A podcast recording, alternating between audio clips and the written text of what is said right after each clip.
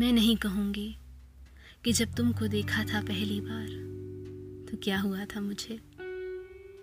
मुझे वो बातें पसंद नहीं, जो कल्पना लगती हैं। जो कहता है कोई कि इश्क आग का दरिया है तो डूब जाने की जगह उसे ही डुबा देने की इच्छा होती है।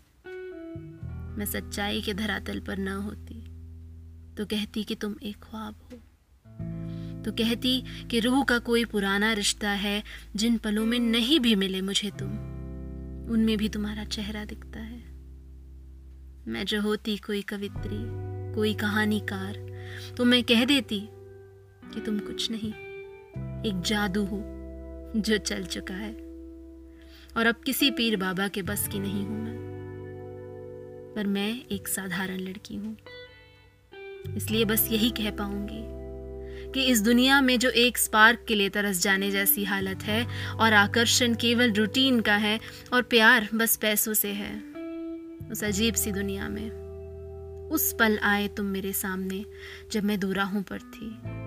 कुछ परेशान सी, और तुम जानते भी नहीं कि तुम्हारी एक नज़र से, एक छोटी सी बात, एक मुस्कान से, एक दोस्ती के हाथ से मैं डूबती सी तर आई हूँ।